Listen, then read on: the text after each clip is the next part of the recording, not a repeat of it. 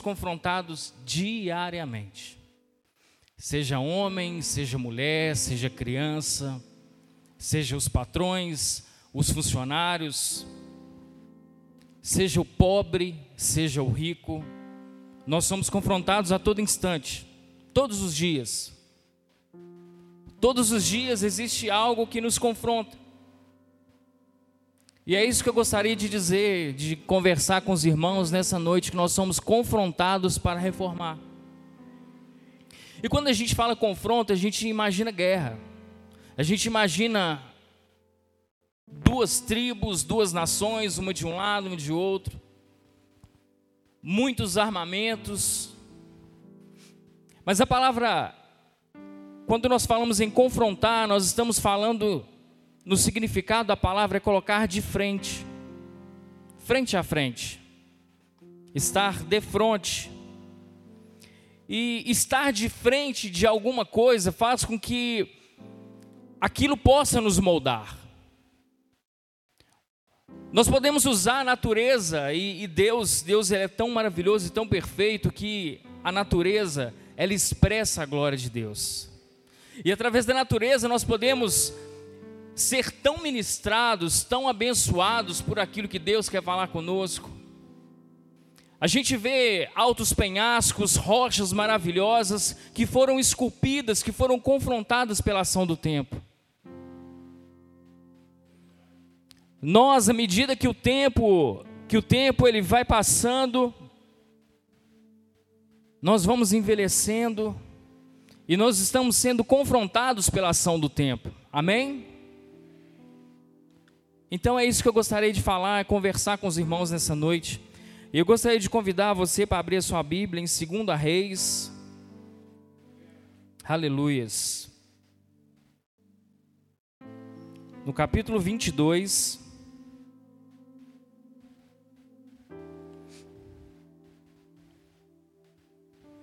E nós vamos ler do versículo 8 ao versículo 11. Nós estamos com uma série esse ano, como um, o, tema desse ano. Quem lembra do tema desse ano?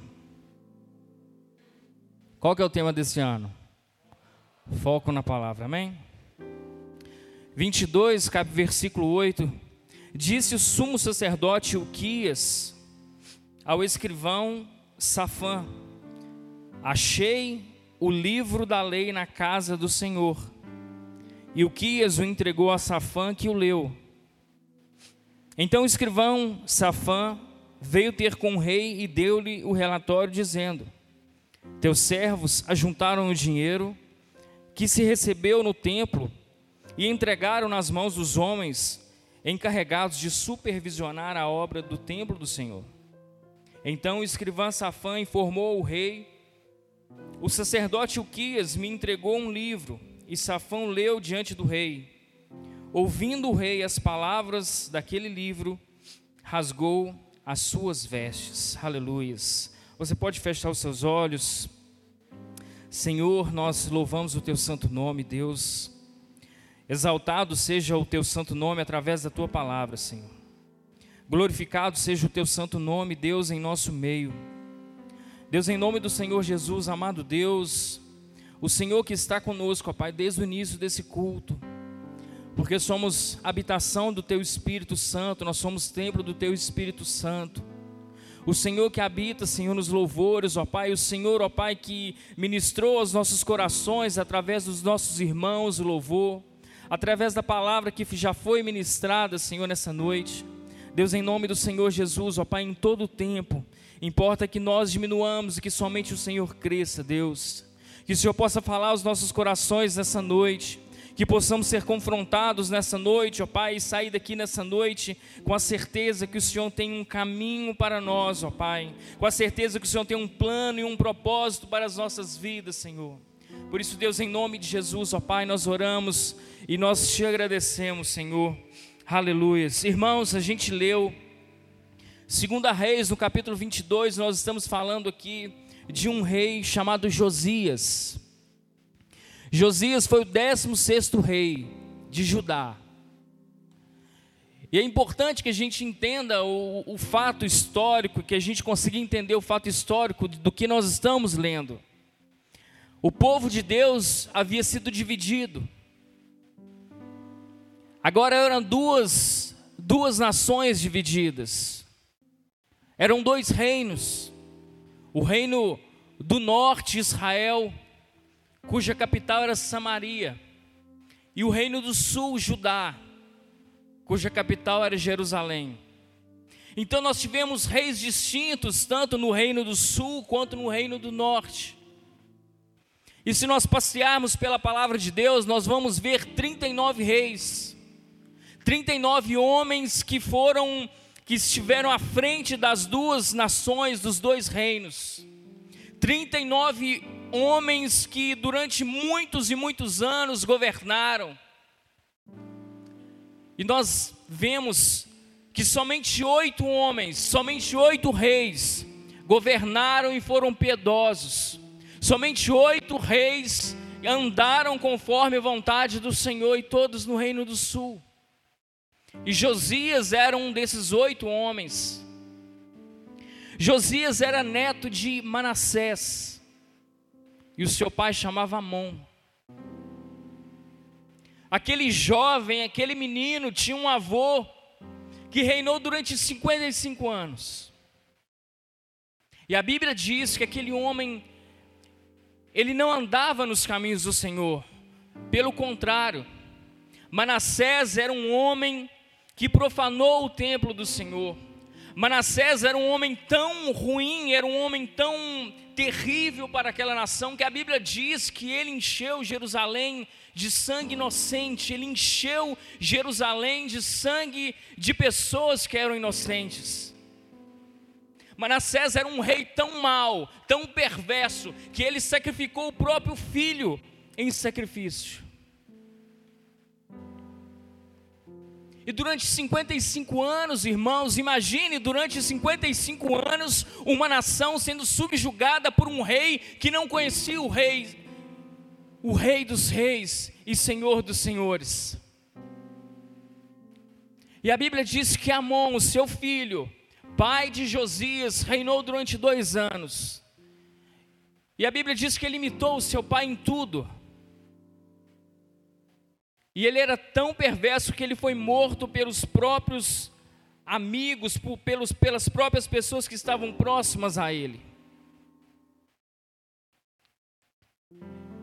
E tanto na história de Manassés, de Amon, de Josias, se nós formos pegar, o período em que o povo de Deus ele se desvia, a gente vai ver situações muito parecidas. Aquele povo já estava adorando Baal, já estava adorando a Será. Aquele povo já estava completamente e totalmente desviado dos caminhos do Senhor. Foram 55 anos de um rei malvado, perverso, e mais dois anos a Bíblia diz que o templo do Senhor, ele havia virado um grande prostíbulo. Existia do lado de fora de Jerusalém uma pira enorme chamada Tofete, onde as crianças eram lançadas, eram sacrificadas a Moloque.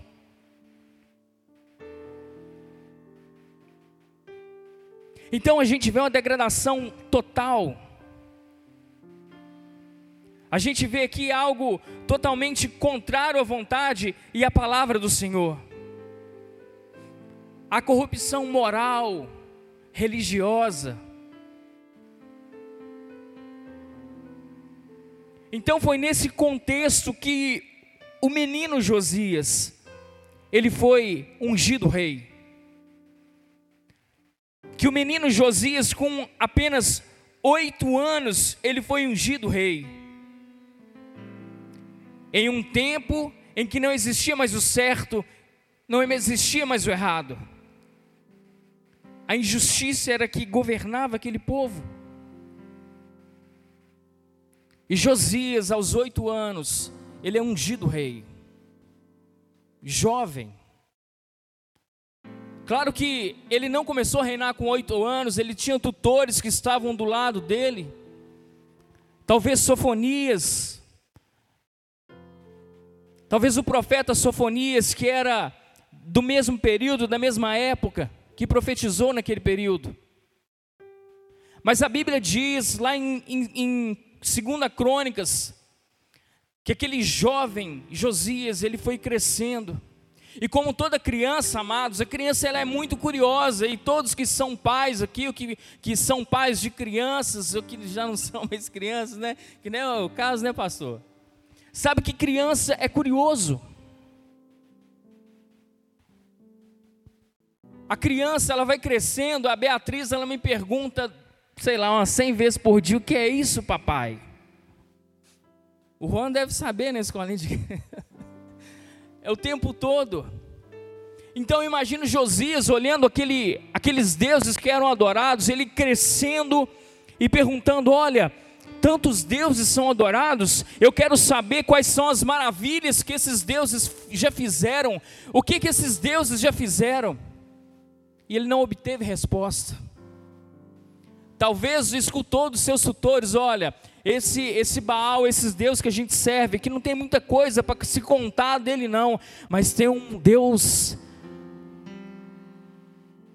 tem um Deus soberano, que talvez o seu pai, talvez o seu avô jamais tenha te falado sobre ele, mas é um Deus que envergonhou 850 profetas, é um Deus que, com um braço forte, tirou o povo da escravidão da maior nação do planeta. E eu imagino que aquele jovem, aquela criança, ele começou a crescer e fala assim: Eu quero conhecer um pouco mais sobre esse Deus. E a Bíblia diz que aos 16 anos, no oitavo ano do seu, do seu reinado, ele começa a adorar o rei de Davi, o Deus de Davi. E aqui a gente entende, irmãos, que dentro da nossa vida nós temos que tirar alguns recortes. Ele, aquele jovem, ele, ele começou a olhar o álbum da família dele. Meu pai não.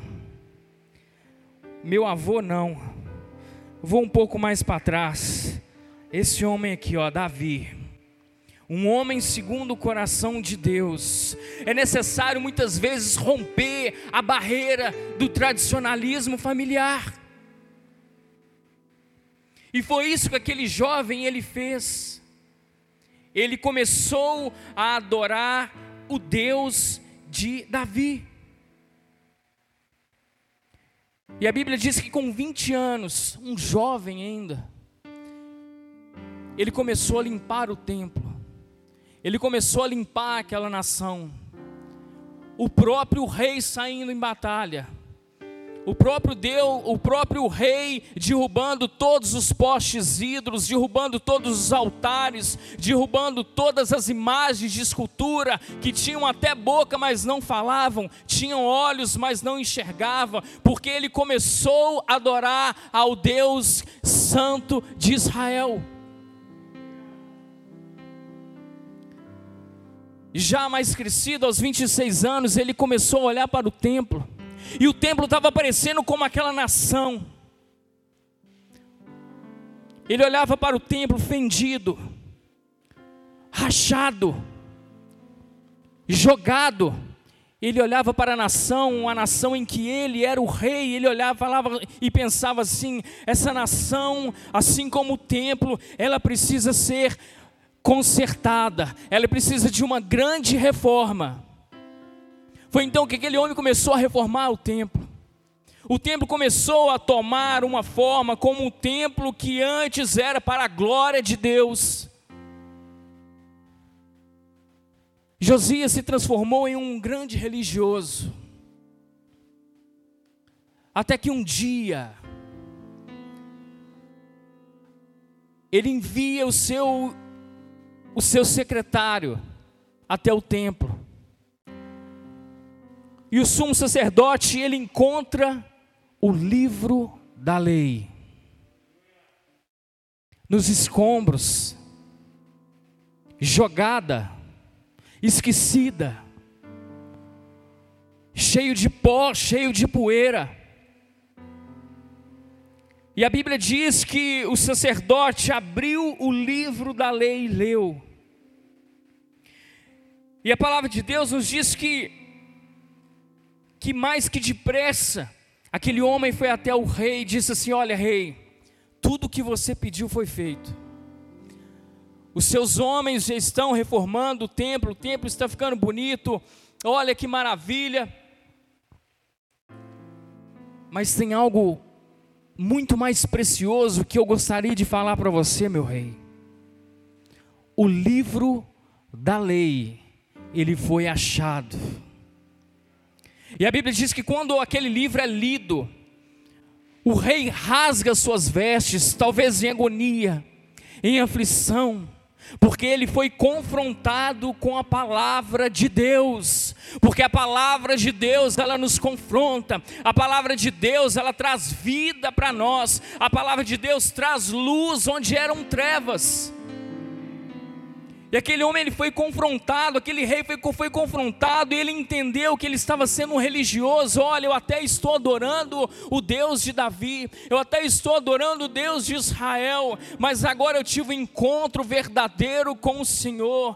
Meus irmãos, eu escuto muitos irmãos dizendo: Olha, eu quero ir em tal lugar porque tal pregador vai pregar lá, ou tal ministério de louvor vai pregar lá porque eu quero ter uma experiência com Deus. Eu escuto muito isso, que eu quero ter uma experiência com Deus. Deus. Amados, essa é a maior experiência que nós podemos ter com Deus, porque é a palavra do Deus vivo, não é a palavra de homens, mas é a palavra do Deus Altíssimo. Essa é a maior experiência que o homem pode ter com Deus, porque não é a palavra de 40 homens que escreveram a palavra de Deus, porque foram 40 homens inspirados pelo Espírito de Deus. Ele entendeu ali que ali ele teve uma experiência real com Deus. E aqui a gente consegue entender o que é que passou por aquele, pela cabeça daquele homem. Ele estava confrontado pela palavra de Deus, é como se ele estivesse diante de um espelho e ele pudesse ver o quanto dependente ele era de Deus.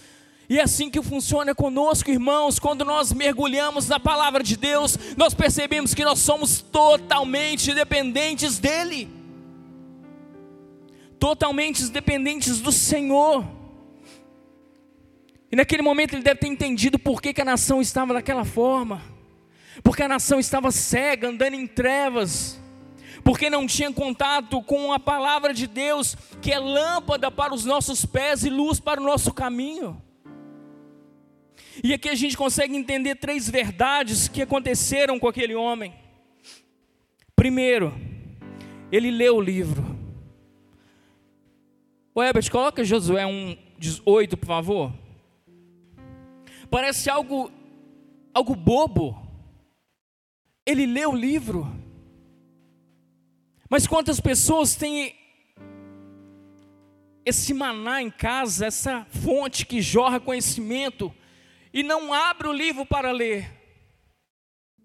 Eu lembro uma vez que eu lembro uma vez que eu fui num, num casamento num, num, no interior e nós ficamos numa, numa, numa pensão de uma senhora muito simpática, de um casal muito simpático e tinha uma sala enorme e, e naquela sala que parecia até um, um filme de terror, irmãos, que era um candelabro, umas fotos antigas, e tinha uma Bíblia, amados, uma Bíblia enorme, aberta onde? no Salmo 91. As folhas do Salmo 91, amados, já, já não dava para ler mais o que estava escrito ali, ó. Josué 1,8. Não deixe de falar as palavras deste livro da lei e de meditar nelas de dia e de noite, para que você cumpra fielmente tudo o que nele está escrito. Só então os seus caminhos prosperarão e você será bem-sucedido. Deus diz que nós não devemos nos, nos afastar da palavra, das palavras desse livro, nós devemos meditar nelas de dia e de noite. Não adianta ser um, um, um crente, irmãos, que bota a Bíblia debaixo do braço, e a Bíblia já está até, a Bíblia já está até marcada aqui de tanto ficar debaixo do braço. É como se você tivesse um, um, uma arma poderosa, um, um, algo poderoso nas suas mãos e você não estivesse utilizando. Então, uma verdade que nós aprendemos com Josias é, é que ele abriu o livro e ele leu o livro. A palavra do Senhor ela só vai fazer sentido para nós quando nós abrirmos as palavras desse livro e meditarmos nele de dia e de noite. E uma segunda verdade que nós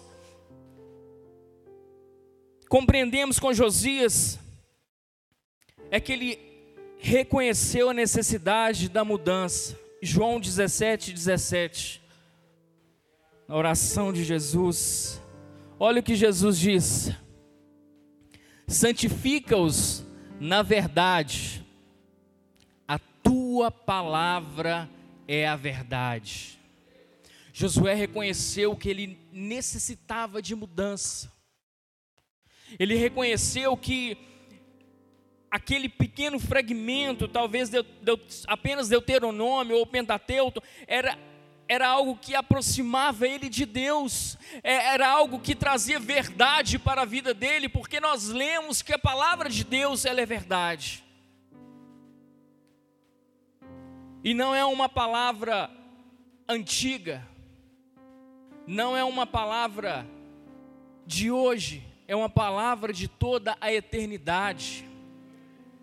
E uma terceira verdade é que ele agiu. Tiago 1, 22. Josu, é, Josias, ele agiu. Sejam praticantes da palavra e não somente ouvintes enganando a vocês mesmos. Amados, a partir daquele momento, a vida daquele homem foi totalmente transformada. Ele foi consultar a Deus e Deus que já havia dado uma palavra de destruição, por ver que aquele homem era um rei piedoso, Deus disse: "Olha, eu vou poupar a sua vida, vou poupar a sua o seu reinado". Então aquele homem começou uma grande reforma. Agora não mais uma reforma do templo, não mais uma reforma daquele templo bonito, suntuoso, onde as pessoas iam adorar, mas uma reforma interna porque é isso que a palavra de Deus ela nos faz, amados, ela nos confronta internamente, porque o que nos mostra que somos filhos de Deus não é o exterior, mas é o interior, com o coração voltado para o Senhor, com o coração voltado para adorar ao Rei dos Reis, com o coração voluntário, com o coração bondoso para ajudar aquele que está necessitado, para ajudar o irmão que se encontra em dificuldade. É isso que a palavra de Deus nos, nos faz ela nos transforma, ela nos reforma de dentro para fora. O exterior, amados, ele é uma consequência. O exterior é uma consequência de uma mudança por dentro, de uma mudança interior. E a Bíblia diz que jamais foi celebrada uma Páscoa tão grande quanto Josias celebrou. E se você for ler, se você for passear pela Bíblia, você vai ver que somente cinco Páscoas são ditas e são mencionadas na palavra de Deus: a instituição no deserto de Josias, de Esdras e de Jesus. Tudo isso porque um homem se posicionou na vontade soberana de Deus, através da palavra do Senhor que reforma e que traz transformação na vida do crente. Agora vamos caminhar um pouquinho pela história. Vamos lá no século XVI, final do século XV, século XVI. A igreja está totalmente arrebentada. A igreja está totalmente fora dos propósitos de Deus. Existia toda forma de sincretismo religioso dentro da igreja. O que é isso? são aquelas coisas, olha, eu preciso agradar tal público, eu preciso agradar aquele outro público, eu preciso agradar aquele outro público lá também, então eu começo a introduzir dentro da igrejas coisas que a, que a, a palavra de Deus, elas são abominação, para que eu posso, eu quero massagear o ego, olha, eu preciso massagear o ego de, de fulano de tal, Então, se ele crê nisso, tudo bem que isso está contra a palavra de Deus, mas eu quero trazer ele para cá, então eu vou introduzir isso dentro da igreja. E era isso que acontecia. Toda forma de, de adultério, toda forma de profanação, a sã doutrina estava acontecendo dentro da igreja. E o amor ao dinheiro era tão grande que até a venda do perdão, as indulgências eram colocadas diante do povo. O povo estava carregando um fardo enorme. A igreja nesse período aqui, amados, ela era, ela era o centro de tudo, de todas as decisões, seja da arte, a economia, a política. Tinha todo tipo de gente dentro da igreja. Tinha todo, todo tipo de, de, de pessoas levando a igreja de Cristo. Até que um homem, depois de um grande livramento, ele começa o seu ministério. Lutero, Martinho Lutero. E a biografia diz que não havia homem jovem mais piedoso do que Martinho Lutero. Um homem que foi para o convento, para o monastério, depois de um grande livramento de Deus. E um homem que acreditava que, além das indulgências, ele tinha que sacrificar o seu próprio corpo. Mas era um homem que estava com sede de Deus. Até que um dia ele teve encontro com um texto de Romanos 1,17. E aquele jovem que achava que Deus era um carrasco, justo e que punia, ele teve encontro com esse texto. Porque no Evangelho é revelada a justiça de Deus, uma justiça que do princípio ao fim é pela fé, como está escrito, que o justo, ele viverá pela fé. Os olhos daquele homem se abriram. E na biografia dele diz que naquele momento ele sentiu que as janelas do paraíso se abriram para ele. Porque ele teve um encontro verdadeiro com a palavra de Deus. E naquele momento ele entendeu que a justiça de Deus é a causa da salvação. E aquele homem depois que ele foi confrontado pela palavra de Deus, depois que aquele homem ele foi confrontado diante de tudo aquilo que estava existindo na igreja de Cristo. Ele foi para Roma e tem um episódio interessante que em Roma ele começa a subir as escadas, os degraus de joelho. E ele diz que naquele momento o Espírito Santo deu um, um salto nele, ele levantou e lembrou desse texto. E no dia 31 de outubro de 1517, na Catedral de Wittenberg, ele fixou 95 teses que confrontavam os ensinamentos daquela época. Porque não eram ensinamentos que estavam conforme a palavra de Deus. Ele é levado no concílio. E no concílio o Papa disse: Olha, ou você contradiz o que você diz, ou você nega o que você está dizendo aí, ou você vai ser excomunhado, excomungado. E com as minhas palavras, Lutero disse assim: Olha, eu até faço isso, se vocês me refutarem dentro da palavra de Deus. Ele poderia ter sido morto. E Lutero ali começou a maior reforma pós-apostólica da história.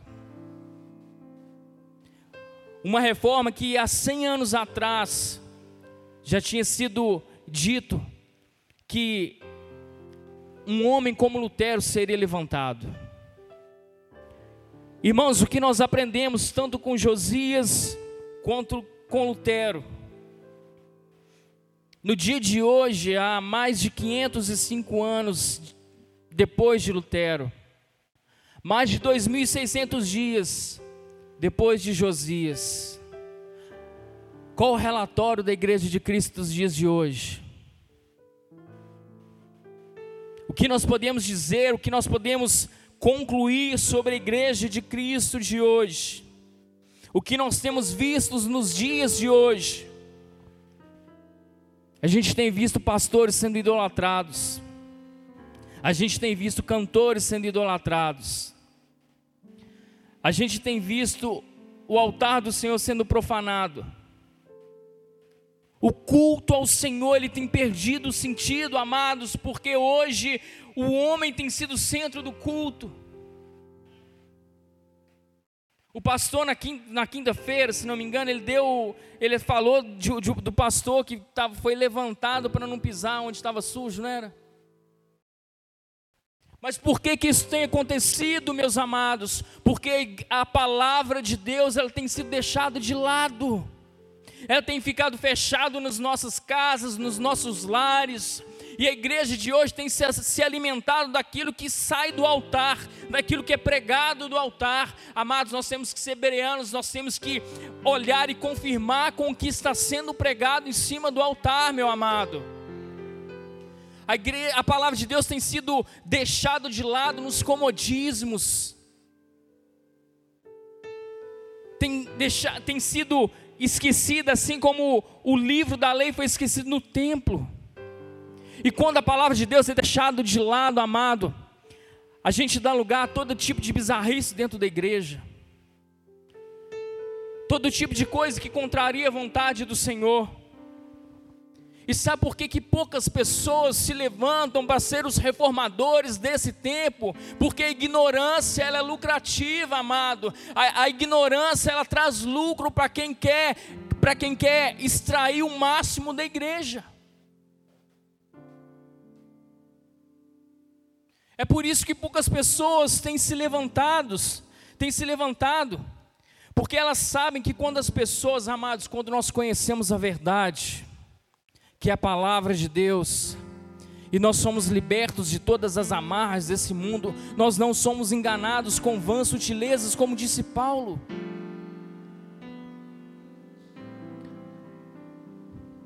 Romanos 12, 2, Herbert Richard, versão brasileira Herbert Richard.